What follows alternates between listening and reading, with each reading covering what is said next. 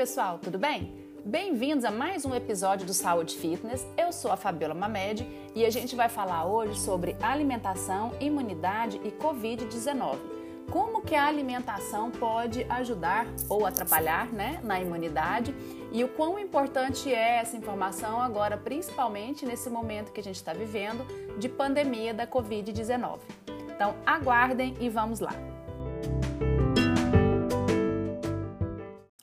Bom, pessoal, então é o seguinte: só para situar o nosso assunto aqui, eu vou falar sobre a relação entre a alimentação e a imunidade. E é claro sobre como as duas juntas podem ter impactos na Covid-19, ou seja, é, como que elas podem ajudar né, no, no, agravamento da doença ou como que elas podem auxiliar na, no combate da doença. E o que, que é a Covid-19? Ela é causada por uma síndrome respiratória aguda severa.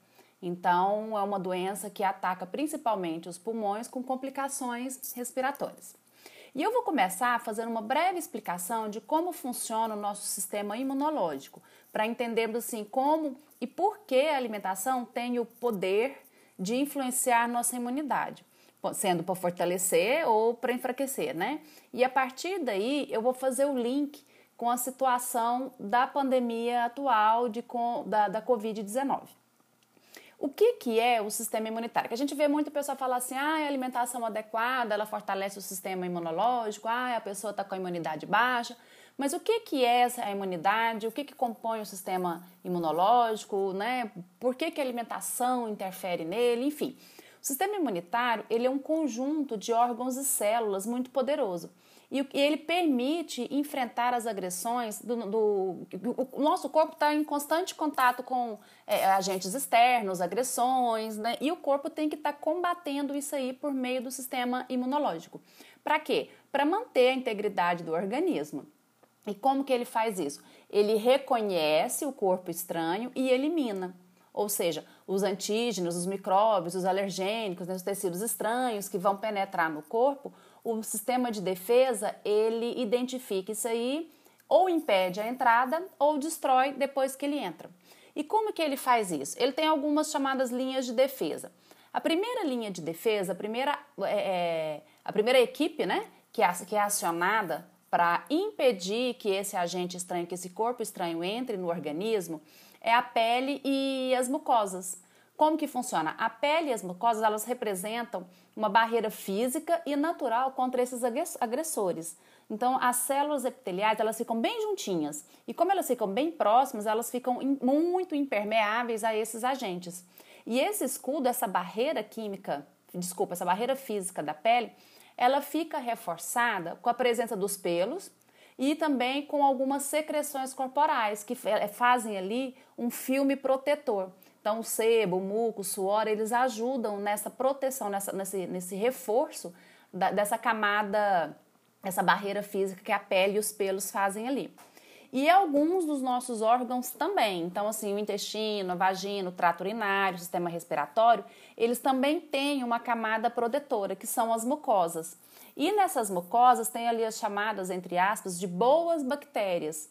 E que no caso da, da do, principalmente do intestino, ela é chamada de microbiota. Mais tarde eu vou explicar melhor sobre a microbiota. E essas bactérias do bem, o que, que elas fazem? Elas impedem a adesão e o desenvolvimento de patógenos nessa região, certo? Quando isso aí não dá certo, o corpo lança mão de uma segunda linha de defesa, que é uma imunidade inata. Ah, tá. Essa primeira, segunda linha de defesa, elas fazem parte, a gente chama de sistema imunológico inato. Então, essa segunda linha de defesa, ela, por que, ela é chamada de imunidade inata não específica? Porque ela age, sim, da mesma maneira para qualquer um que chega. Ela, ela não, não, não seleciona quem é você, né, para saber como que eu vou agir. Então, ela, ela é uma reação não específica que age da mesma maneira contra qualquer agressor. E como que seria mais ou menos isso? Acontecem vários, vários fenômenos. Alguns deles é o seguinte: os glóbulos brancos, os mastócitos, eles ficam na corrente sanguínea. Eles percebem, eles identificam o corpo estranho e liberam mediadores químicos da inflamação.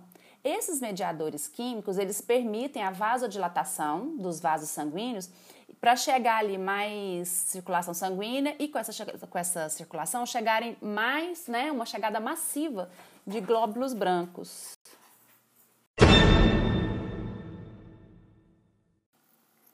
E essa chegada intensa de glóbulos brancos ao local, ela é o que gera ali aquela sensação de calor, vermelhidão, dor, às vezes inchaço da pele, que a gente fala, ah, tá inflamada, reação inflamatória, é essa chegada massiva dos glóbulos brancos. E essa, essa linha de defesa é chamada também de, de, de a barreira química.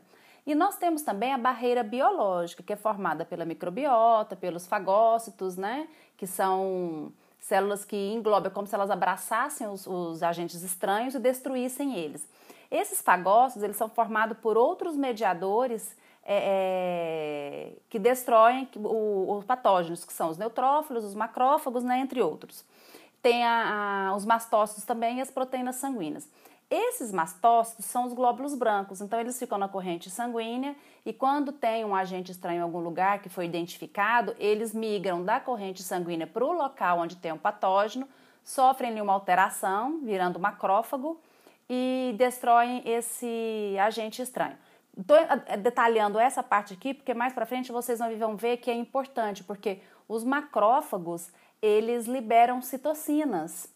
E citocinas pró-inflamatórias, pró-aterogênicas, pró-angiogênicas, pró-fibróticas. Então, assim, essas citocinas liberadas pelos macrófagos, se elas vierem em grande quantidade, a gente vai sofrer, o corpo vai sofrer uma tempestade de citocinas e que se for liberada em grande quantidade, ela é prejudicial ao organismo. Então pensa comigo, tem uma, uma, um patógeno, o organismo identifica esse patógeno, manda para lá, entre outros, os macrófagos. Os macrófagos liberam citocinas que estimulam as células T e as células B e também é, atraem os, os mastócitos que estão na corrente sanguínea, os glóbulos brancos. Eles saem da corrente sanguínea, viram macrófagos que liberam mais citocinas. Então, se vocês olharem bem, vira ali uma, um ciclo vicioso. E a tendência é liberar cada vez mais é, citocinas. E algumas dessas citocinas, elas são altamente, em grande quantidade, elas geram uma resposta contrária ao organismo. Elas são perigosas, elas geram uma, uma, uma um efeito deletério para o organismo. Entendeu? Então, por isso que tem que ficar atento a essa situação. Sem contar que essa inflamação ela vai aumentar a liberação de alguns outras de algumas outras citocinas, que é o TNF entre outras, né? O TNF-alfa, que é o fator de necrose tumoral. E eu também vou detalhar ele aqui, porque ele é liberado em grande quantidade. E entre várias outras funções desse TNF-alfa, ele produzido em excesso, o que, que ele faz? Ele pode aumentar a expressão de moléculas de adesão. E com isso, ele facilita a migração de células inflamatórias para as vias aéreas e também ele ativa mecanismos profibróticos na camada subtelial da mucosa brônquica. Aí a gente pensa aqui um pouquinho na COVID. A COVID é uma doença inflamatória do sistema respiratório. Se você tem uma alimentação inadequada, que te coloca em uma condição crônica inflamatória, que estimula a liberação de citocinas, então a alimentação pode gerar uma, uma tempestade de citocinas. A COVID também proporciona uma tempestade de citocinas, entre elas esse TNF-alfa, que é prejudicial para as vias aéreas, os dois em conjunto, né? Só Jesus na causa. E outra, outra informação a respeito do TNF-alfa é que alguns dados sugerem que ele tenha um papel no início da inflamação de vias aéreas asmáticas e também na hiperreatividade brônquica. Então, assim, é, ele, ele tem uma função muito importante do nosso organismo. Eu vou depois fazer um podcast só a respeito desse TNF-alfa para gente, mas por enquanto vamos ficar por aqui. Quando isso tudo não dá certo, o corpo vem com a terceira linha de defesa, que a gente chama de imunidade específica adaptativa, que, né, que são as células, é, é, as células T, né, os linfócitos T e os linfócitos B. E ela é chamada de específica e adaptativa porque a resposta dela é dada assim, dependendo da natureza do agressor. Então, cada linfócito B ou cada linfócito T recebe ali o, o, o agente, né, o patógeno, e aí é que ele vai organizar como que ele vai atacar aquele patógeno. Então, os linfócitos, eles produzem os anticorpos, que se fixam nos agressores, né, e os neutralizam, e tem também os linfócitos T, que são células que matam esses, esses agentes externos ao organismo que estão é, provocando a, o problema de saúde ali, ou a inflamação, enfim. Tá, mas eu já falei do sistema imunológico, como que ele funciona, mas e daí? O que que isso tem a ver é, com a alimentação e como, como exatamente que ele age? Um dos lugares assim de maior destaque que, é, que tem das células imunitárias é o intestino. 70% das células imunitárias ficam no intestino, ele não tem só a função de fazer a digestão. E é lá também que tem a microbiota, a que eu falei várias vezes lá em cima, que serve de barreira e proteção. E o que, que essa microbiota faz? Ela é um conjunto de micro-organismos, né, de bactérias, que elas colonizam o nosso sistema digestivo, nosso tubo digestivo. E vivem em simbiose com o organismo. E só para vocês terem uma ideia, elas podem chegar a ter um peso de cerca de 2 quilos. Olha que horror! E como que elas funcionam? Elas podem funcionar como uma barreira, elas impedem a adesão e o desenvolvimento de alguns patógenos. Elas podem diminuir a diminuição da inflamação da mucosa intestinal, no caso de uma gastrite infecciosa, por exemplo. Elas podem induzir a produção de muco intestinal protetor, né, pelas células da mucosa, e elas também podem fornecer energia para as células da mucosa para poder favorecer o crescimento e a renovação.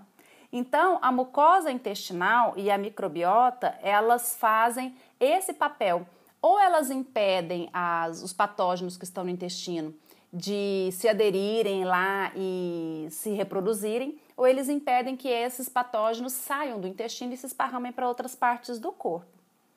Acontece que essa mucosa intestinal e essa microbiota, elas são frágeis. Então, por exemplo, o estresse contínuo, uma alimentação desequilibrada, ou seja, a base de gorduras, a base de, de, de, de, carboidratos finos, a base de gordura saturada, é a base de remédios constantes, né, antibióticos que você toma constantemente.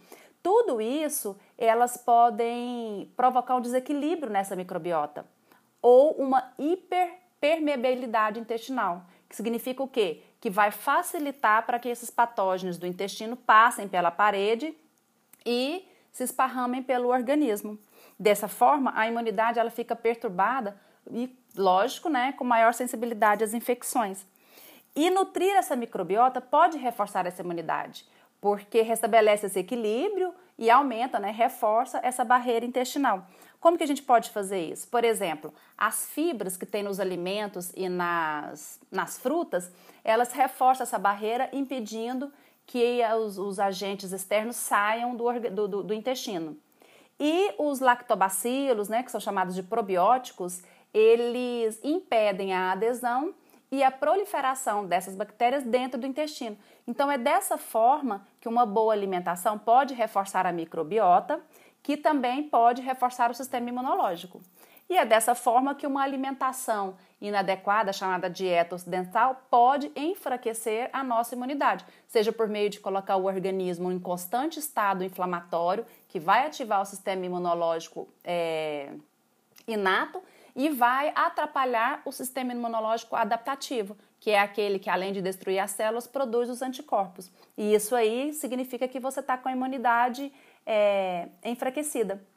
Tem uma, um estudo que foi feito com camundongos que mostrou que uma dieta rica em gorduras saturadas levou ao aumento da infiltração de macrófagos no tecido pulmonar. Lembra que eu falei que os macrófagos eles liberam citocinas, que liberam o TNF-alfa, entre outros, gerando a tempestade de citocinas? Então, esse estudo mostrou que uma dieta rica em gorduras saturadas leva a essa infiltração lá no tecido pulmonar.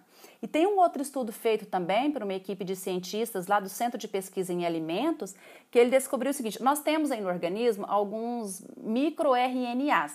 Esses microRNAs, eles são produzidos pelas células e esse estudo mostrou que quando o, a gente faz uma alimentação rica, né, uma refeição rica em ácidos graxos saturados, ocorre uma alteração, ocorre uma, uma, uma isso, uma alteração na, na expressão de 23 microRNAs no nosso organismo. E esses microRNAs que foram é, alterados, eles têm relação com a inflamação e o metabolismo dos lipídios. E o que, que isso significa? Significa que ao aumentar a ingestão de lipídios, a gente chama esses, esses, essa condição de biomarcadores. Então, quando a gente tem uma dieta, aumenta a ingestão de lipídios, esses bio, biomarcadores, é, eles são associados ao aumento da inflamação, que também sofre um acréscimo. E o aumento da inflamação, lógico, está associado ao aumento de um risco, do risco cardiovascular. Então, assim, a gente vê que a, dieta ocidental ou uma dieta rica em lipídios, em gorduras saturadas, em, em alimentos processados, alimentos é, é, com muito sódio, não tem relação apenas com o aumento do, do, do, do peso. Mesmo se você for magro, mas tiver essa alimentação inadequada constantemente, ainda assim você pode diminuir a sua imunidade e ainda assim você pode estar colocando o seu corpo em constante estado de inflamação que fica mais suscetível a contrair outras doenças ou mais difícil de combater outras doenças. E aí, trazendo agora para a pandemia que nós estamos vivendo, né, a Covid-19, é, ela é uma doença que ataca principalmente o trato respiratório. E uma das características dessa doença, que eu falei agora mesmo, é a tempestade de citocinas. E a gente já viu que as citocinas são maléficas. Quer dizer, agora pensa comigo, né? Você está tá num momento de fragilidade mundial, assim, de, de doença. Você come errado, seu sistema imunológico está avariado, ele está enfraquecido. Tanto, se você pegar a doença, você já está sob uma condição de tempestade de citocinas, a doença faz a tempestade de citocinas. Enfim, você virou o circo dentro do seu organismo. Entendeu? Como que uma alimentação pode te ajudar a combater uma doença ou pode te tornar mais resistente a não só a Covid, a outras doenças inflamatórias, gripes, enfim, que existem por aí. Assim, eu não tô falando para nunca mais comer pizza, né, ou sanduíche de pit dog ou então pamonhas, né, que é uma delícia. Eu só tô querendo dizer aqui que tudo que é de mais passa, tudo que é de menos falta. Que a gente pode sim comer esses alimentos. Ah, olha, eu não estou receitando nada para ninguém, eu não sou nutricionista, eu só estou querendo mostrar que alimentação inadequada em excesso, ela é prejudicial. E que a gente pode, por meio de uma alimentação adequada e saudável, é, reforçar esse sistema imunológico, tá bom? Então fica aqui a dica para vocês. Espero que vocês tenham entendido, porque é meio confuso, né? O sistema imunológico é muito nome difícil para entender, mas que tenha ficado a mensagem que é se alimentem bem, sem neurotizar, mas sem ir demais para um lado e nem ir de menos para o outro, tá bom? Então um beijo, um abraço, obrigado por terem ficado comigo até o final. Mandem sugestões para novos temas e até a próxima.